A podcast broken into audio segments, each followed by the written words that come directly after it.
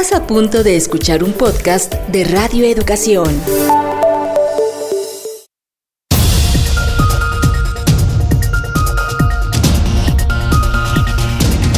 Noticiarios Pulso. Noticiarios Pulso. Independencia editorial y pluralidad desde la radio pública. Radio pública. Información que gira en torno al mundo.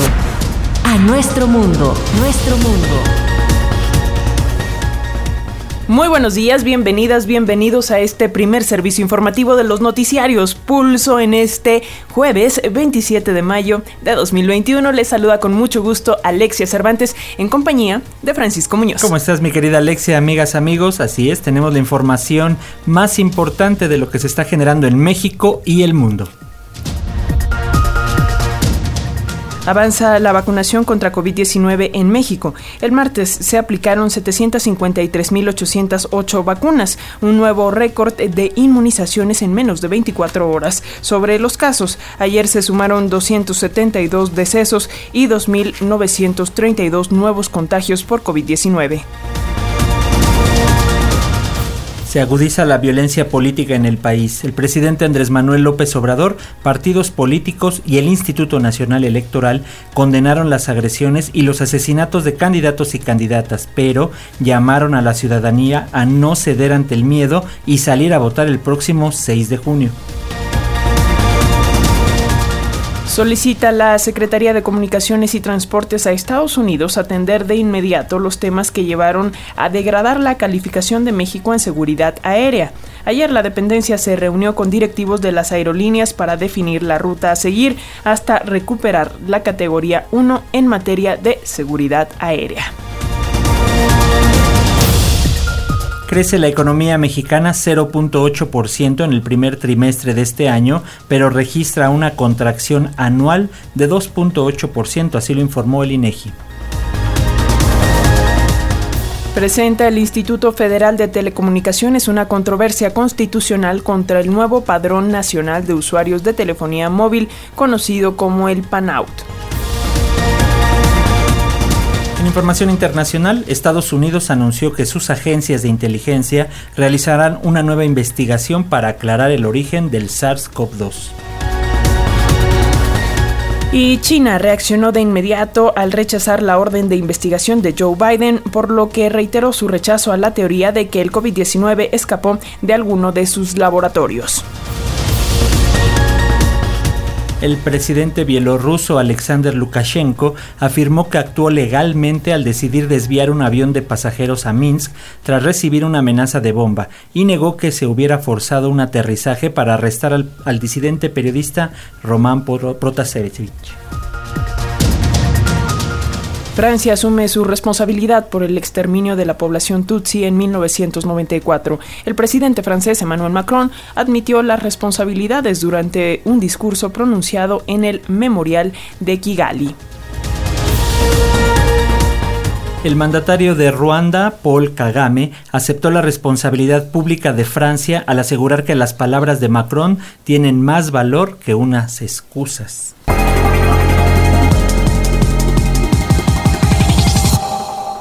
Y nos vamos rápidamente con los datos más relevantes de la pandemia por COVID-19. Ayer las autoridades de salud confirmaron la aplicación de 753.808 vacunas este, este martes, el martes pasado, un nuevo récord de inmunizaciones realizadas en menos de 24 horas. Y siguen llegando vacunas. Hoy se realizará la segunda entrega de dosis contra COVID-19 del mecanismo internacional COVAX. Se trata de un cargamento de biológicos de AstraZeneca que arribará esta noche al aeropuerto Aeropuerto Internacional de la Ciudad de México con 2.229.660 dosis que se utilizarán para completar la vacunación de más de 9 millones de personas de 50 a 59 años de edad, a las que ya les fue aplicada esta primera dosis este mes. Ayer se recibieron 585 mil vacunas de Pfizer BioNTech y hoy se recibirá otro cargamento con la misma cantidad. Y en cuanto a los casos de COVID-19, nuestro país sigue manteniendo una tendencia a la baja Ayer se registraron 272 decesos y 2.932 nuevos contagios, cifras que muestran un leve incremento respecto a la semana anterior, por lo que sigue el llamado a toda la población a no bajar la guardia, a mantener el uso de cubrebocas, aun cuando hayan sido vacunados, a respetar la sana distancia y a lavar las manos de manera constante. Hay que decir que ante la disminución de casos de COVID-19 en la Ciudad de México, el gobierno capitalino informó que mantendrá solo cuatro hospitales para la atención de la pandemia. El resto retomará las consultas externas de especialidades y las cirugías ya programadas. Los hospitales que mantendrán la atención COVID-19 son Enrique Cabrera, Ajusco Medio, General de Tláhuac y la Unidad Temporal Cuautepec. Y una buena noticia es que el martes pasado, por primera vez en un año, el municipio de Netzahualcoyotl, en el Estado de México, no registró ningún contagio de coronavirus en todo su territorio el municipio de Nezahualcóyotl, en el Estado de México, reportó cero casos de COVID-19. Así lo dio a conocer la Secretaría de Salud Federal, quien indicó que esta es la primera vez en más de un año que la demarcación se reporta sin casos. Esta es una buena noticia para los habitantes del municipio, pues en el peor momento de la pandemia ocupó el lugar número 12 de más casos en la zona metropolitana y el número 20 a nivel nacional. Sin embargo, las autoridades municipales exhortaron a la población a seguir manteniendo los protocolos sanitarios, como es el uso de cubrebocas, lavarse las manos, evitar aglomeraciones y respetar la sana distancia. A pesar de no reportar nuevos contagios, sí se dio a conocer la muerte de una persona por virus SARS-CoV-2 en el municipio de Netzahualcoyotl. En tanto, el Estado de México se mantiene en color amarillo en el semáforo de alerta epidemiológica, por lo que el gobierno local está al pendiente del proceso de la pandemia. Para Pulso de Radio Educación, Reinaldo Cerecero. Pulso Electoral 2021. El secretario del Partido Verde Ecologista de México en Guanajuato, Gerardo Fernández, informó que la candidata por el distrito 22, Araí Figueroa Ramírez, fue víctima de un ataque en Acámbaro, en aquel estado. El Partido Verde dijo que la candidata se encuentra sana y en compañía de su familia en un lugar seguro y que notificaron a las autoridades sobre el ataque. Y también el candidato a la alcaldía de Acapulco por el partido Fuerza por México, José Alberto El Güero Alonso Gutiérrez, resultó ileso después de sufrir un atentado armado en plena zona urbana del principal destino turístico del estado de Guerrero. Alonso Gutiérrez es sobrino del empresario Joaquín Alonso Piedra El Abulón. Él está detenido en julio desde 2016 y actualmente preso, acusado de ser operador financiero del cártel de los Beltrán Leiva allá en el puerto de Acapulco. Esto, presidente Andrés Manuel López Obrador dijo que el crimen organizado busca desestabilizar el proceso electoral. Sin embargo, pidió a los ciudadanos no atemorizarse y salir a votar el 6 de junio. En el mismo tenor se manifestó la Organización de Estados Americanos, la OEA, a través de un comunicado en donde señaló que la violencia no tiene lugar en la democracia. Igualmente, durante la sesión de ayer en el INE se decretó un minuto de silencio por el asesinato de la candidata a alcaldesa de Moroleón, allá en Guanajuato, Alma Barra así como por todas y todos los actores políticos que han sido agredidos este año. Y en más informaciones referentes al proceso electoral en curso, hay que decir que terminó el proceso de registro de representantes de casilla de los partidos políticos y candidatos independientes. Morena y el PRI son los partidos que registraron a más representantes. El primero registró un equivalente al 93% de las personas necesarias para vigilar cada una de las 163 mil casillas en todo el país y el segundo el PRI un 78%. El Instituto Nacional Electoral dio a conocer que concluyó el plazo para el registro de representantes de partidos políticos que estarán autorizados a vigilar y estar presentes en las casillas electorales durante la jornada de votaciones del próximo 6 de junio. Este martes 25 de mayo a las 18 horas concluyó el registro de representantes generales y ante las mesas directivas de casilla. El INE informó que partidos políticos y candidaturas independientes solicitaron el registro de 2.987.443 representantes generales y de casilla para garantizar el acompañamiento en el desarrollo de la jornada electoral y el cómputo de votos que es responsabilidad de las y los presidentes de casilla. De este modo, los representantes partidistas ante casillas podrán atestiguar que las actividades de la jornada electoral se desarrollen conforme a la ley, así como que se realice el conteo correcto de votos una vez cerradas las casillas. También podrán participar a partir del 9 de junio en la apertura de los paquetes electorales durante los cómputos distritales a fin de corroborar que no existió ninguna alteración de los votos que emitieron las y los ciudadanos en las urnas. Conforme se establece en la Ley General de Instituciones y Procedimientos Electorales, las y los representantes de los partidos políticos y de candidaturas independientes recibirán una copia de las actas de escrutinio y de cómputo de las casillas. Los representantes partidistas y de candidatos independientes no podrán ejercer o asumir las funciones de las y los integrantes de las mesas directivas de casilla y están obligados a no obstaculizar el desarrollo normal de la votación en las casillas durante la jornada del 6 de junio.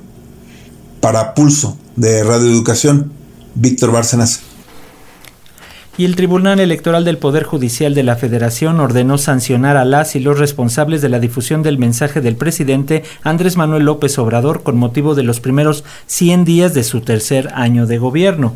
El tribunal consideró que la difusión de dicho informe, el 30 de marzo pasado, a través de 38 emisoras de radio y televisión, violó la veda electoral, ya que para entonces habían iniciado las campañas políticas en Campeche, Colima, Guerrero, Nuevo León, San Luis Potosí y Sonora.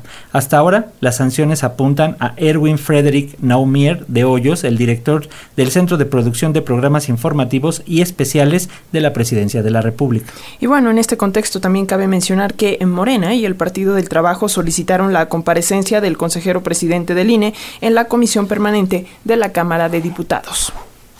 A 12 días de las elecciones del próximo 6 de junio, legisladores de Morena y del PT pidieron la comparecencia del consejero presidente del INE, Lorenzo Córdoba Vianello, a fin de que explique su actuación y cumplimiento de imparcialidad al frente del organismo electoral, así como sus declaraciones sobre la posibilidad de anular los comicios.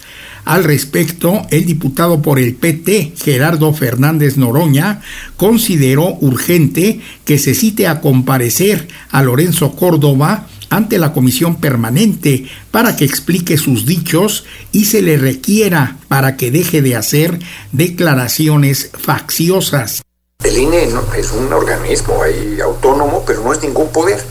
Resulta que legisla porque está emitiendo resoluciones sobre eh, la reelección de los 500 diputados y diputadas, normas a los que no tiene facultad. Está decidiendo las candidaturas a gobernadores y a gobernadores. Está decidiendo, está legislando y no solo no tiene facultades, sino además lo hace violando la ley porque dice muy claro el marco legal que a partir de que empiece el proceso electoral y empezó el primero de los primeros días de septiembre, no fue el primero, los primeros días, ya no se debe emitir ninguna normatividad para que haya claridad y certidumbre jurídica de los que compiten en el proceso electoral. En un punto de acuerdo enlistado en la Gaceta Parlamentaria de la Comisión Permanente, la senadora Lucía Trasviña, de Morena, aseguró que en los últimos días se ha visto un INE que parece olvidar su principio de imparcialidad señaló que el consejero presidente del INE, Lorenzo Córdoba, ha actuado con cierto sesgo ideológico, por lo que debe mostrar ante los legisladores el grado de imparcialidad, legalidad y neutralidad de su desempeño. Para Pulso de Radio Educación, Reinaldo Cerecero tenemos en la línea al doctor Bernardo Barranco, quien nos tiene un comentario sobre la religión y justamente las campañas electorales. Y le damos la bienvenida. Muy buenos días, doctor. Adelante, lo escuchamos. Bienvenido, doctor. Muy buenos días. Un placer. Eh, pues eh, es muy sencillo el, eh, el comentario. Y es que en este proceso electoral, el el tema de lo religioso sigue teniendo una, em, digamos, inquietante em, expresión eh, en la medida en que hay eh, muchos elementos que están eh, mezclando lo político y lo religioso, cuando en realidad las leyes, la constitución, prohíbe de manera tajante que sobre todo en procesos electorales se mezcle la política con la religión. Es decir, el artículo 130 es muy claro, es un artículo que establece una separación histórica entre las iglesias y el Estado, por una parte, y después hay un conjunto de estamentos legales que eh, de manera explícita prohíben eh, cualquier tipo de intervención de las iglesias, de los ministros de culto, eh, sobre la eh, participación política a favor o en contra de cualquier candidato o partido eh, político. Sin embargo, hemos visto que hay como diferentes fenómenos que se plantean. La Iglesia Católica ha sido muy cauta, eh, plantea efectivamente la libertad de cada fiel, de, etcétera. Sin embargo, ha emitido un conjunto de criterios en los cuales eh, está el elegir candidatos o, partidos que defiendan la vida en todas sus dimensiones, como dice, desde el inicio hasta el final, que defienda la familia, la familia tradicional, y eso eh, eh, marca, pero no determina. Quien ha llegado a un extremo mayor es el Partido Encuentro Social, que tiene un lema, su lema, digamos, de campaña es efectivamente por la vida y por la familia. Y ha habido muchos spots, incluso algunos de ellos retirados por el, eh, el, eh, el INE, en donde hablan abiertamente contra la interrupción del embarazo, contra los homosexuales, contra aquellos que tienen formas distintas de familia. Y eso evidentemente que altera los o, em, agrede en términos de derechos humanos la discriminación y el sentido de la diversidad y la democracia en este país. De tal suerte que eh, ahí están, hay una cierta rebeldía, eh, por otra parte, de sectores, eh, sobre todo evangélicos, que establecen que las leyes mexicanas actuales son leyes mordaza, que coartan la libertad de expresión sobre todo aquellos pastores que tienen un mayor interés no solamente de orientar o de guiar a su feligresía, sino también de participar en términos electorales. Aquí lo importante a, establecer es fundamentalmente eh, el hecho de que tienen que cambiar la ley en todo caso, pero lo que no se puede en este momento es violarla y la ley no es eh, simplemente una imposición caprichosa, sino que responde a una historia característica propia de nuestro país, que es eh, la confrontación entre lo religioso y lo político en tres grandes guerras. La guerra de reforma en el siglo XIX, ¿no? la invasión francesa y por supuesto la guerra cristera. Esos tres componentes han hecho que en nuestro país tengamos una memoria de una clara y tajante separación entre lo político y lo religioso. Tajante por lo que ha significado en términos de confrontación fratricida en el país. Eh, eh, sí, en otros países es mucho más laxo este tipo de relación, pero en México está por la memoria. Y el tema, el tema que está de fondo es si tenemos que ampliar los derechos a las iglesias o mantener esta ley que acote la participación política de muchos de estos sectores, que hay que decirlo con mucha claridad, son portadores de un mensaje profundamente conservador.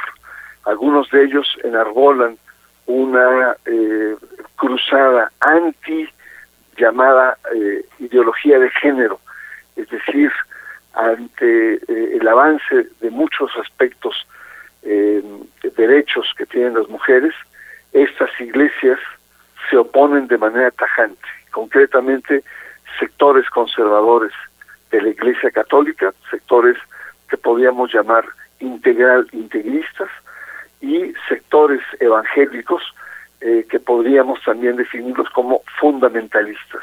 Está ahí la gran cuestión, se abre, como en otros países, una participación franca o abierta, o mantenemos una legislación que acote sobre todo la emergencia de estos sectores ultraconservadores. Así es, doctor Barranco. Esto es importante y sobre todo hablar de ello porque tal parece que son temas que luego olvidamos justamente en este contexto de campañas y que tiene mucho que ver como usted bien señala. Le agradecemos como siempre estos comentarios que da para Radio Educación y lo esperamos en la próxima. Al contrario, muy buenos días. Muy buen día, doctor. Gracias. Ahora sí, Francisco, vamos con la información de la Unidad de Inteligencia Financiera que vinculó el caso de corrupción de Odebrecht con el gobernador de Tamaulipas, Francisco García Cabeza de Vaca, al relacionarlo con la instalación de empresas de energía eólica en la entidad. Santiago Nieto Castillo detalló que García Cabeza de Vaca está entre las ocho personas a las que se le han bloqueado sus cuentas derivado de las denuncias realizadas por el exdirector de Pemex, Emilio Lozoya. Las declaraciones de Nieto Castillo se dan en medio de la polémica del fuero constitucional de García Cabeza de Vaca, contra quien pesa una orden de aprehensión girada el 19 de mayo por la presunta comisión de los delitos de delincuencia organizada y lavado de dinero, ante la que el funcionario ya se amparó de manera provisional. El director de Petróleos Mexicanos, Octavio Romero Oropesa, informó sobre eh, la compra de la refinería Deer Park de Houston, Texas, propiedad de Shell. De acuerdo a Romero Oropesa, el origen de la compra fue en agosto de 2020, cuando Shell anunció que vendería algunas de sus refinerías que no estuvieran ubicadas en puntos estratégicos, el caso de la refinería Deer Park. El director de Pemex avisó del anuncio al presidente y según narró Romero Oropesa, López Obrador aceptó en negociaciones para la compra, pero con una condición, dijo, que fuera la ubicada en Houston, Texas.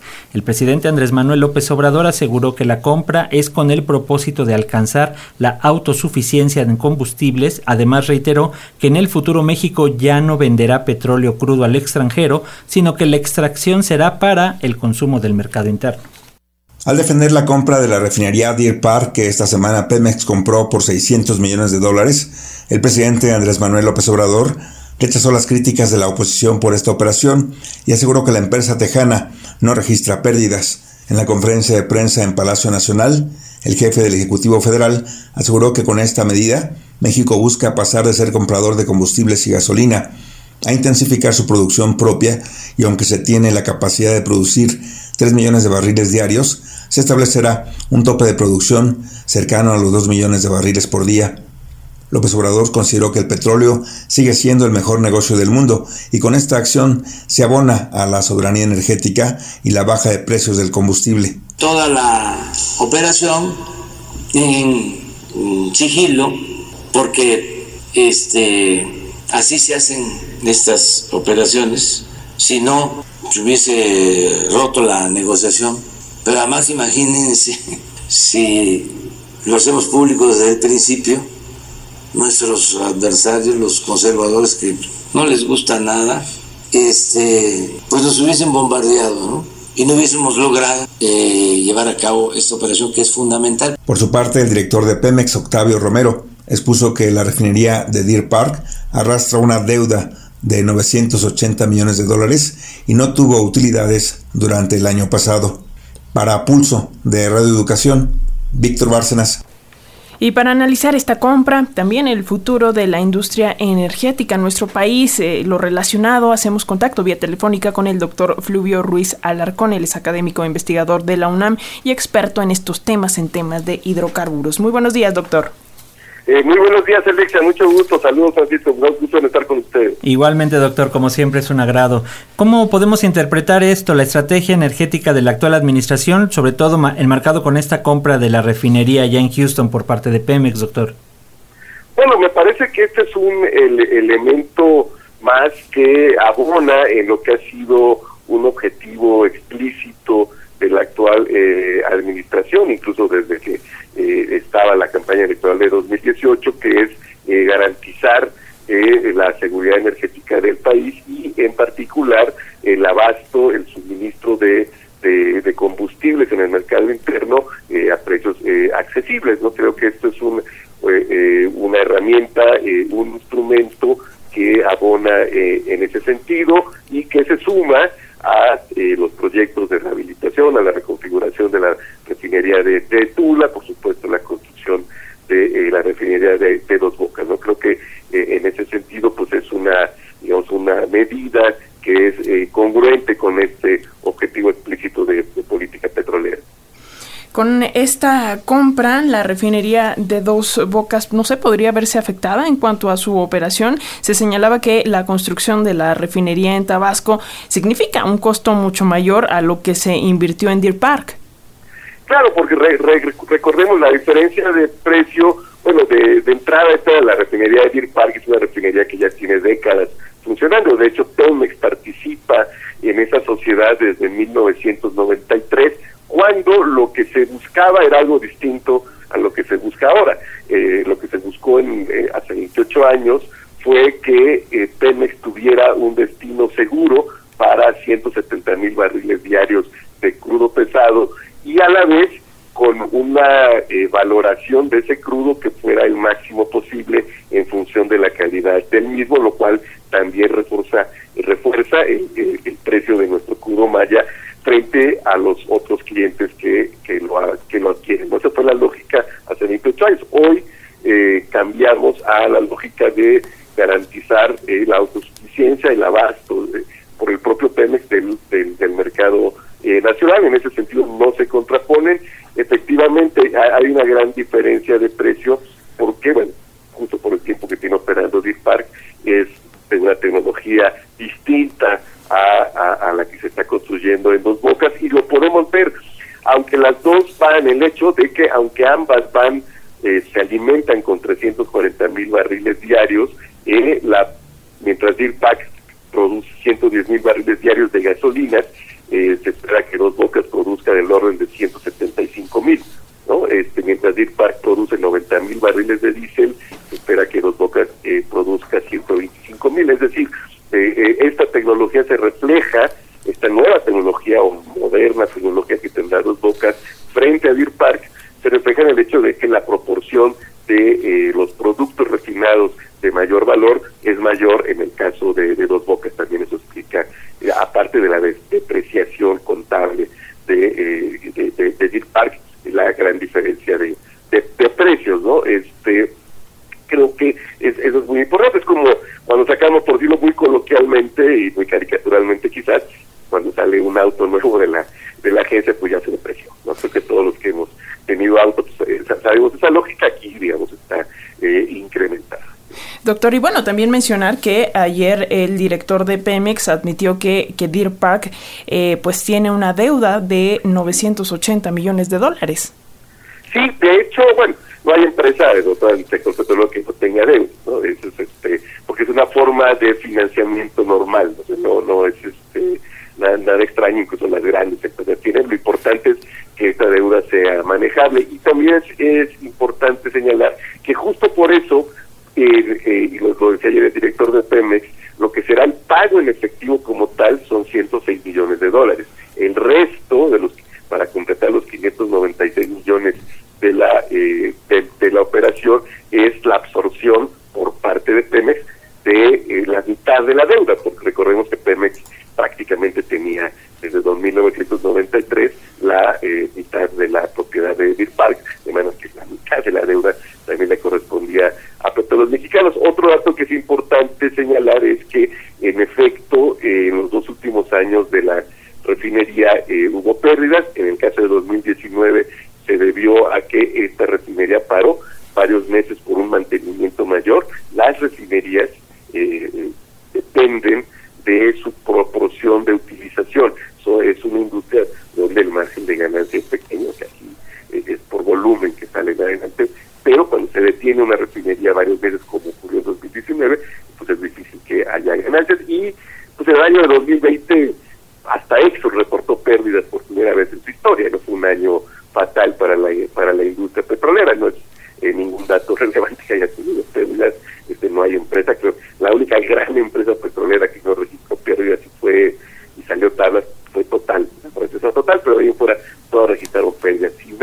serie, eh, digamos, de ganancias de Deep Park, pues tiene un comportamiento normal, años de en los que hay utilidades, hay por ahí dos años en los últimos diez, si no me equivoco, donde también hay, hay pérdidas, de manera que aquí también lo que va a ser muy relevante es que eh, Park se siga manejando como eh, un negocio que vende finalmente sus eh, productos a precios de, mercado.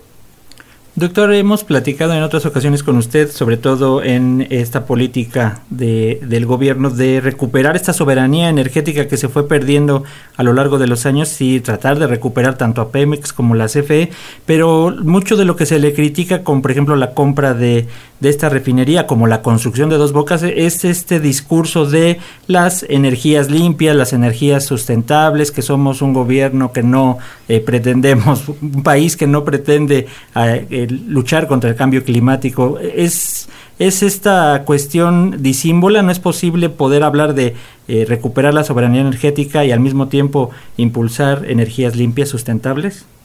Me, parece que eh, ahora lo que esperaríamos en la segunda parte de la administración es un mayor énfasis en todo el conjunto de medidas que refuercen eh, la, la, transición energética, ¿no? que claramente el, el mundo necesita, y ahí México forma parte del acuerdo de, de París, eh, de entrada por razones de supervivencia, ¿no?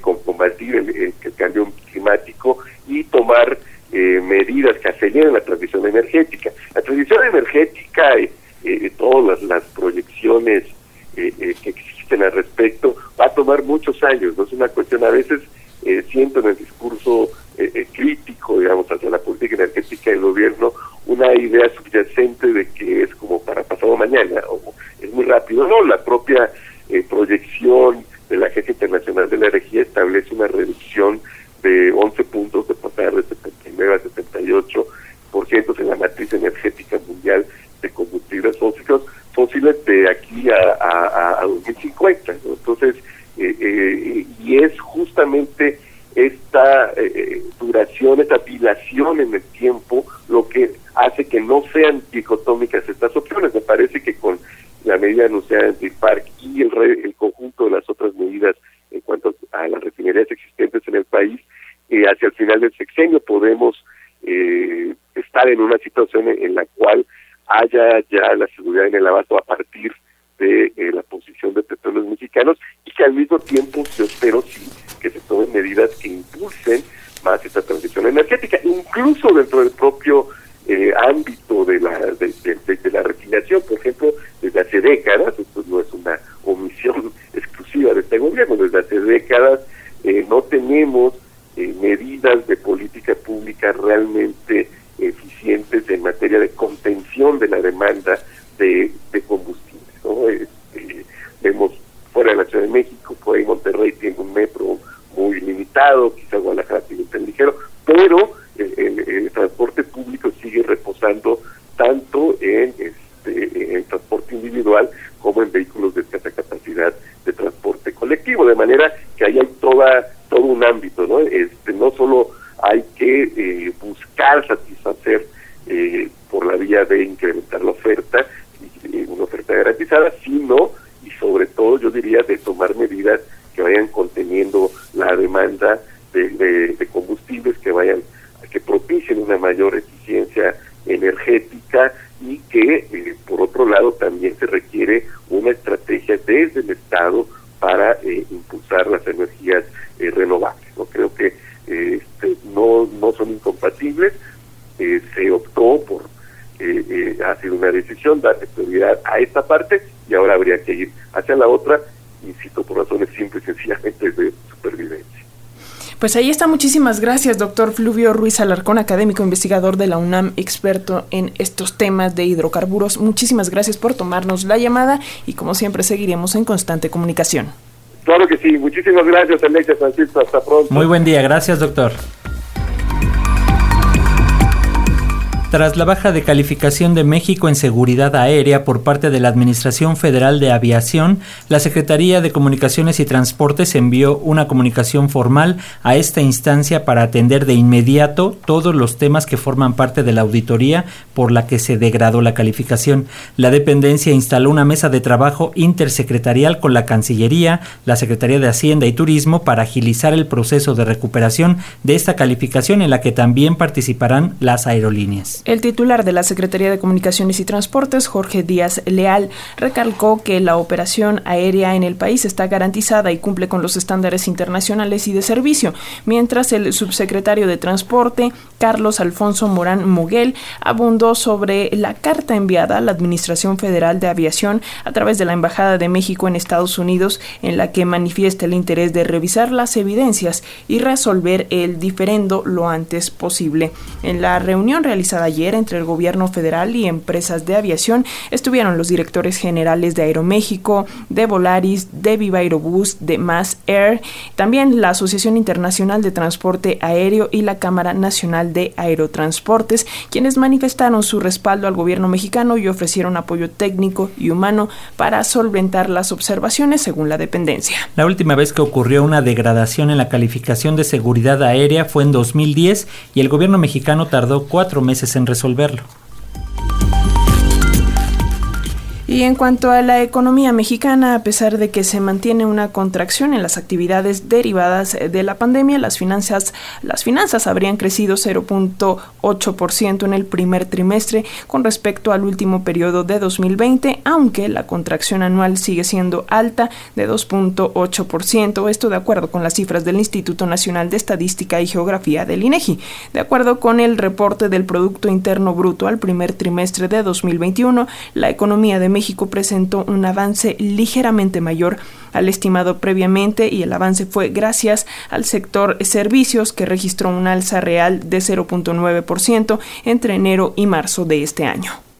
Luego de conocerse las cifras proporcionadas por el Instituto Nacional de Estadística y Geografía respecto del comportamiento del Producto Interno Bruto Nacional, la Comisión de Estudios Económicos de la CONCAMIN revisó al alza su estimación de crecimiento para ubicarla de 4.3 a 5.1%. Su presidente José Luis de la Cruz sostuvo que si bien el comportamiento económico nacional se presenta de manera heterogénea, lo cierto es que se reporta un avance que permite advertir que la recesión ya terminó y México se encamina, aunque de manera reservada, hacia el crecimiento. En función ya con el resultado que se presentó el día de hoy, nosotros pensamos eh, eh, que el PIB de México eh, elevamos nuestro pronóstico en lugar de 4.3% que teníamos, sí podría llegar a 5.1%, sobre todo por los resultados que se van a ver en abril a junio, en donde el crecimiento como eh, ya promedio del trimestre va a ser, pensamos, superior al 17%. Al final del día, después de haber alcanzado el punto mínimo entre el segundo y tercer trimestre de este año, lo que hoy vemos en el ciclo es ya un desempeño positivo. Por eso nosotros planteamos que en estricto sentido la recesión ha terminado después de la caída tan importante que se tuvo y ahora ha comenzado claramente el proceso de reactivación que para el segundo trimestre del año eh, se irá generalizando a casi todos los sectores de la economía. Para Pulso de Radio Educación, Verónica Martínez Chavira. Y en otros temas, el Instituto Federal de Telecomunicaciones presentó una controversia constitucional contra diversas de las disposiciones contenidas en el decreto que da origen al Padrón Nacional de Usuarios de Telefonía Móvil. En sus argumentos, el organismo señala que el ordenamiento dictado por el Congreso de la Unión contraviene su autonomía presupuestal, además de que invade sus atribuciones como regulador y garante del acceso a servicios de telecomunicaciones. Tras 12 años del incendio en la guardería ABC que causó la muerte de 49 niños y niñas, la Suprema Corte de Justicia de la Nación ordenó revisar las sentencias dictadas contra los responsables y vincular a proceso a otras dos personas que habían sido exculpados en un inicio. Este fallo implica que algunos de los acusados vean disminuidas sus penas, pero también que el número de inculpados por estos hechos pase de 19 a 22 personas. Integrantes de organizaciones sociales, docentes de la Coordinadora Nacional de Trabajadores de la Educación, la comunidad indígena Otomí y familiares de los 43 estudiantes desaparecidos y alumnos de la Escuela Normal Rural Isidro Burgos de Ayotzinapa marcharon en inmediaciones del centro histórico de la Ciudad de México. En el marco de los seis años y ocho meses de la desaparición de los 43 de Ayotzinapa, ocurrido en Iguala el 26 y 27 de septiembre del 2014, los manifestantes exigieron la con vida de los estudiantes y también la liberación de los alumnos detenidos en Mactumatzá, Chiapas. A 80 meses de los hechos violentos de Iguala Guerrero, los padres de familia de los 43 normalistas desaparecidos afirmaron que hasta el momento no hay resultados concretos en la búsqueda de los jóvenes. Así lo afirmaron familiares de los normalistas al manifestarse este 26 de mayo en la Ciudad de México para exigir la presentación con vida de los jóvenes y castigo a los responsables. Los padres de familia e integrantes de organizaciones civiles realizaron una marcha del Ángel de la Independencia con rumbo al hemiciclo a Juárez, en donde realizaron un mitin. El padre de familia Emiliano Navarrete señaló que no se puede entender que las autoridades federales desconozcan el papel que jugaron el ejército y la policía federal en este caso, ya que son fuerzas que dependen directamente del Ejecutivo. En estos 80 meses, compañeros, de la desaparición forzada de nuestros jóvenes, no tenemos nada. No hay diferencia de un gobierno anterior de un gobierno actual. Para nosotros las investigaciones están estancadas. Es desesperante para nosotros. Los padres de familia hicieron un llamado a las autoridades federales y del estado de Chiapas para que se dejen libertad a los normalistas de Mactumaxá que permanecen encarcelados. Le pedimos de aquí al señor presidente Andrés Manuel López Obrador, ¿verdad? Que intervenga para que los jóvenes salgan libres absolutamente sin ningún cargo. Y yo creo que más debe de ser investigado este gobernador de Mactumazá, Chiapas. El que debe de estar en la cárcel es él. Para Pulso, de Radio Educación, Sosimo Díaz. Por otra parte, ante la violencia que enfrentan eh, las mujeres en el país en todos los ámbitos, ayer el Instituto Nacional de Transparencia, Acceso a la Información y Protección de Datos Personales aseguró que la ley Olimpia constituye el primer paso para visibilizar y erradicar la violencia digital que afecta en mayor medida a mujeres y niñas. El uso de las tecnologías de la información proporciona nuevas formas para silenciar, excluir o exponer a las mujeres en el espacio digital. De allí radica la importancia de que se aprobaran reformas a la Ley General de Acceso de las Mujeres a una vida libre de violencia, conocida comúnmente como Ley Olimpia.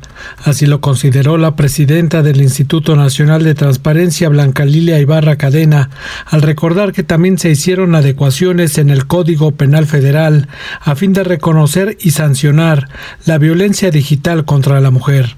Asentó durante el seminario el derecho a la protección de datos personales ante la violencia digital, alcances de la ley Olimpia, que esta clase de violencia debe erradicarse, ya que degrada, lastima y afecta a la dignidad de las mujeres afectadas. Lograr la aprobación de la ley Olimpia hubiera sido imposible sin la titánica tarea de un número importante de mujeres de agrupaciones, de colectivos y víctimas de la violencia digital, encabezadas por Olimpia Coral Melo, que se dieron a la tarea de sensibilizar a legisladoras y legisladores, tanto en las entidades federativas como en el Congreso de la Unión, para hacer notar que lo virtual también es real y que la violencia ejercida a través de medios electrónicos o de Internet degrada, lastima y afecta la dignidad de las mujeres y por tanto debe erradicarse. La comisionada Josefina Román Vergara estableció que la violencia digital debe concebirse como una violencia histórica porque es la misma pero en un espacio distinto. En su oportunidad,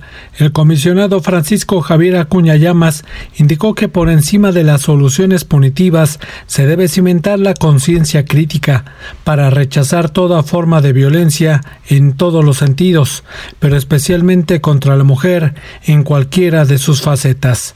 Para Pulso de Radio Educación, Martín Marcos Velasco.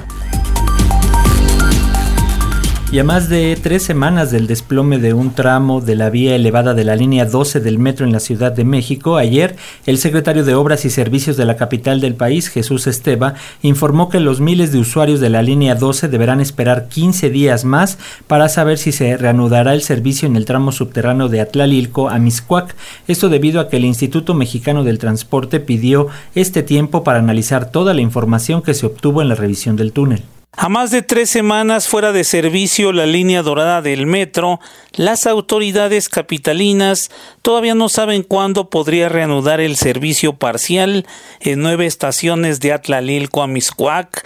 Señalaron que habrá que esperar 15 días más para revisar el reporte respectivo. Tras el desplome de una trave en la línea 2 el 3 de mayo pasado, que dejó un saldo de 26 muertos, entre ellos un menor de edad, y más de 90 lesionados, de los cuales aún nueve continúan hospitalizados. Después de revisar el informe de ingenieros de la obra subterránea en la línea 12 del sistema de transporte colectivo Metro, funcionarios capitalinos manifestaron que no hay fecha para reanudar parcialmente el servicio. El secretario de Obras y Servicios, Jesús Esteba, se refirió a ello. Los trabajos de la inspección del túnel, el Instituto Mexicano del Transporte cumplió con la entrega de la información eh, preliminar de los estudios a la mesa técnica. Esta mesa técnica ha solicitado un periodo de 15 días para el análisis y revisión de toda la información que se presentó y para la revisión del sistema de drenaje de origen. También comenzó a operar el servicio expreso de Metrobús gratuito que corre de las estaciones Tláhuac, Nopalera, Tezonco y Atlalilco para apoyar la economía de los usuarios en esa zona, aunque las autoridades locales señalan que existen funcionarios que apoyan a los familiares de las víctimas del colapso en la obra elevada entre las estaciones Olivos y Tezonco, algunos lesionados rechazan esa versión y aseguran que no han sido contactados por los servidores públicos. Para Pulso de Radio Educación, Carlos Godín Estelles. Y bueno, tenemos que señalar que mientras tanto ayer iniciaron las pruebas operativas del servicio express gratuito de unidades del Metrobús en la avenida Tláhuac y ese transporte solo tendrá cuatro estaciones. Es la de Atlalilco, Tezonco, Nopalera y Tláhuac, por ser las de mayor demanda y sobre todo porque son en enlace ya para que puedan entrar el RTP hacia Miscuac. Ahora sí, vamos con información internacional. Estados Unidos anunció que sus agencias de inteligencia realizarán una nueva investigación para aclarar el origen del SARS-CoV-2. En medio de tensiones crecientes con China, el gobierno de Joe Biden así lo dio a conocer cuando la nación norteamericana está entrando en un periodo de intensa competencia con el gigante asiático a medida que el gobierno que dirige la segunda economía más grande del mundo se vuelve cada vez más controlado por el presidente Xi Jinping. Tras meses minimizando la posibilidad de una teoría conspirativa, el presidente Biden flirtea ahora con la acusación vertida por su predecesor Donald Trump, que siempre atribuyó la propagación del coronavirus a un accidente en un laboratorio de la ciudad china de Wuhan. Y es que Washington se consume entre dos teorías sobre el origen de la pandemia. Una, la del accidente en este laboratorio de Wuhan. Otra, la de un contacto humano con un animal infectado en esa localidad china. Según Biden, dos agencias se inclinan por el contacto humano, pero otra no descarta el error en el laboratorio, por lo que se precisa un escrutinio definitivo. La medida implica un peligroso cambio de criterio del presidente que parece plegarse a la presión ejercida por la oposición republicana, que le acusa de blando ante Pekín, una acusación que combatía la portavoz adjunta de la Casa Blanca, Karine Jean-Pierre. Seguiremos presionando a China para que participe en una investigación internacional completa, transparente y basada en hechos que permita el acceso necesario para llegar al origen de un virus que ha provocado más de 3 millones de muertes en todo el mundo. Biden ha dado 90 días de tiempo a las agencias de inteligencia para que produzcan un informe sobre el origen del virus. Desde Washington para Radio Francia Internacional, Xavier Vilá.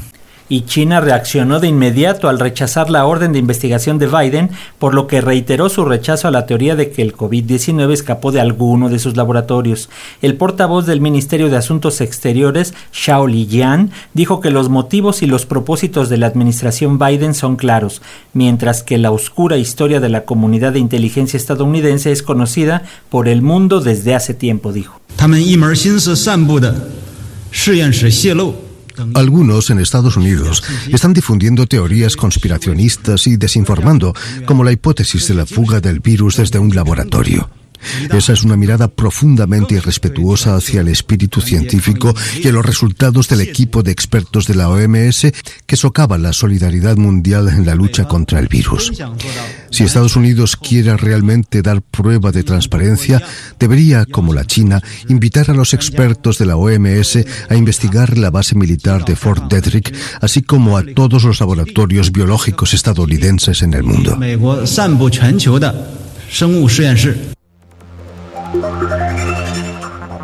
El presidente bielorruso Alexander Lukashenko afirma que actuó legalmente al decidir desviar un avión de pasajeros a Minsk tras recibir una amenaza de bomba y negó que se hubiera forzado un aterrizaje para arrestar al disidente periodista Roman Protasevich. Rusia defiende en solitario a Bielorrusia en el Consejo de Seguridad de la ONU que el miércoles mantuvo una reunión a puerta cerrada para discutir el polémico desvío orquestado por el régimen de Alexander Lukashenko de un avión comercial bajo una falsa amenaza de bomba para detener al periodista opositor Roman Protasevich. Aumentaremos nuestros esfuerzos, decía el embajador de Estonia ante la ONU, incluso mediante la coordinación de nuestras políticas de sanciones para garantizar que las autoridades bielorrusas asuman la responsabilidad de sus actos. Condenamos plenamente este hecho como otro intento flagrante de las autoridades bielorrusas de silenciar todas las voces de la oposición. A excepción de Rusia, todos los miembros europeos del Consejo pidieron la liberación inmediata de Protasevich y de su novia, también arrestada, y a la ONU que investigue con urgencia lo sucedido. El avión que fue interceptado por un caza bielorruso para hacerlo aterrizar en Minsk por una supuesta amenaza de bomba, despegó de Grecia con destino a Lituania. Protasevich desempeñó un papel fundamental en la difusión de las protestas de la oposición tras las polémicas elecciones presidenciales del año pasado, Francia asume su responsabilidad por el exterminio de la población tutsi ocurrida en 1994 en Ruanda. El presidente francés Emmanuel Macron admitió las responsabilidades durante un discurso pronunciado en el memorial de Kigali. Las palabras de Macron tuvieron más valor que unas excusas, así lo declaró el mandatario ruandés Paul Kagame. Al menos 236 personas, entre jóvenes, mujeres y niños, resultaron heridas en una nueva jornada de represión por parte del Escuadrón Móvil Antidisturbios de la Policía Nacional de Colombia. De acuerdo con recuentos eh, de los hechos, eh, hechos por activistas humanitarios y difundidos por medios de comunicación independientes en el sector de Usme, en el sur de Bogotá, la capital del país sudamericano, la represión policial dejó al menos un saldo de 185 heridos.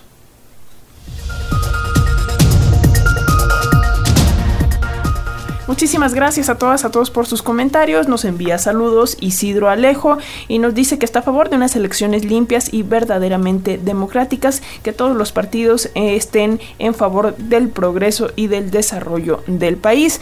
Eh, Ruiz te dice que hoy no estamos por internet, pero sí estamos. A lo mejor algo por ahí está fallando con tu red, pero acá andamos. Un saludo.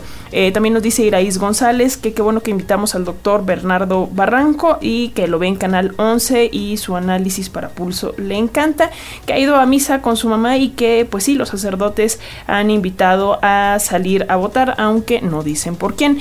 Eh, Gerardo López Cruz nos dice feliz día y ánimo y también nos envía abrazos y Santiago nos dice que, está, que también está de acuerdo con el doctor Bernardo Barranco y que la campaña del PES en esta contienda electoral atenta contra los derechos de las mujeres y la cultura política religiosa predominante es masculinizante. Esto nos dice Santiago. En redes sociales gracias a Maggie Sotero, a Florentino Sánchez Núñez, a Eve Espinosa, Juan Mercado, Alejandro Cruz Ulloa, Gabriel Romero y Alice Cruz, quienes nos mandan saludos y sus comentarios. Nos dice Jesús Granado acerca del INE que Lorenzo Córdoba se ciña sus funciones legales, que no se extralimite y que explique el porqué de los sesgos de su proceder. Gracias por tu comentario, Gabriel Romero. También un amplio comentario acerca de que le parece denigrante que el Partido del Trabajo le haga la guerra sucia del poder presidencial con sus mentiras, ya que los partidos tuvieron que cambiar sus candidatos por haber violado la ley electoral. Gracias por todos sus comentarios en redes sociales de Radio Educación. Ya saben, estamos en Facebook, en Twitter, en YouTube, estamos en las aplicaciones, en la red para que nos escuchen por todo el mundo. Trabajamos para ustedes en la redacción Manuel Mora, la coordinación nacional de Ángeles Medina y la coordinación internacional y realización de Aida Aguilar. En la edición y grabación de las notas, Gregorio Nájera, controles técnicos, Ramiro Romero desde Tláhuac para el mundo. También en las redes sociales estuvo Roberto Hernández y Tania Nicanor. En este jueves nos despedimos mi querida Alexia Cervantes. Y Francisco Muñoz. Sean felices.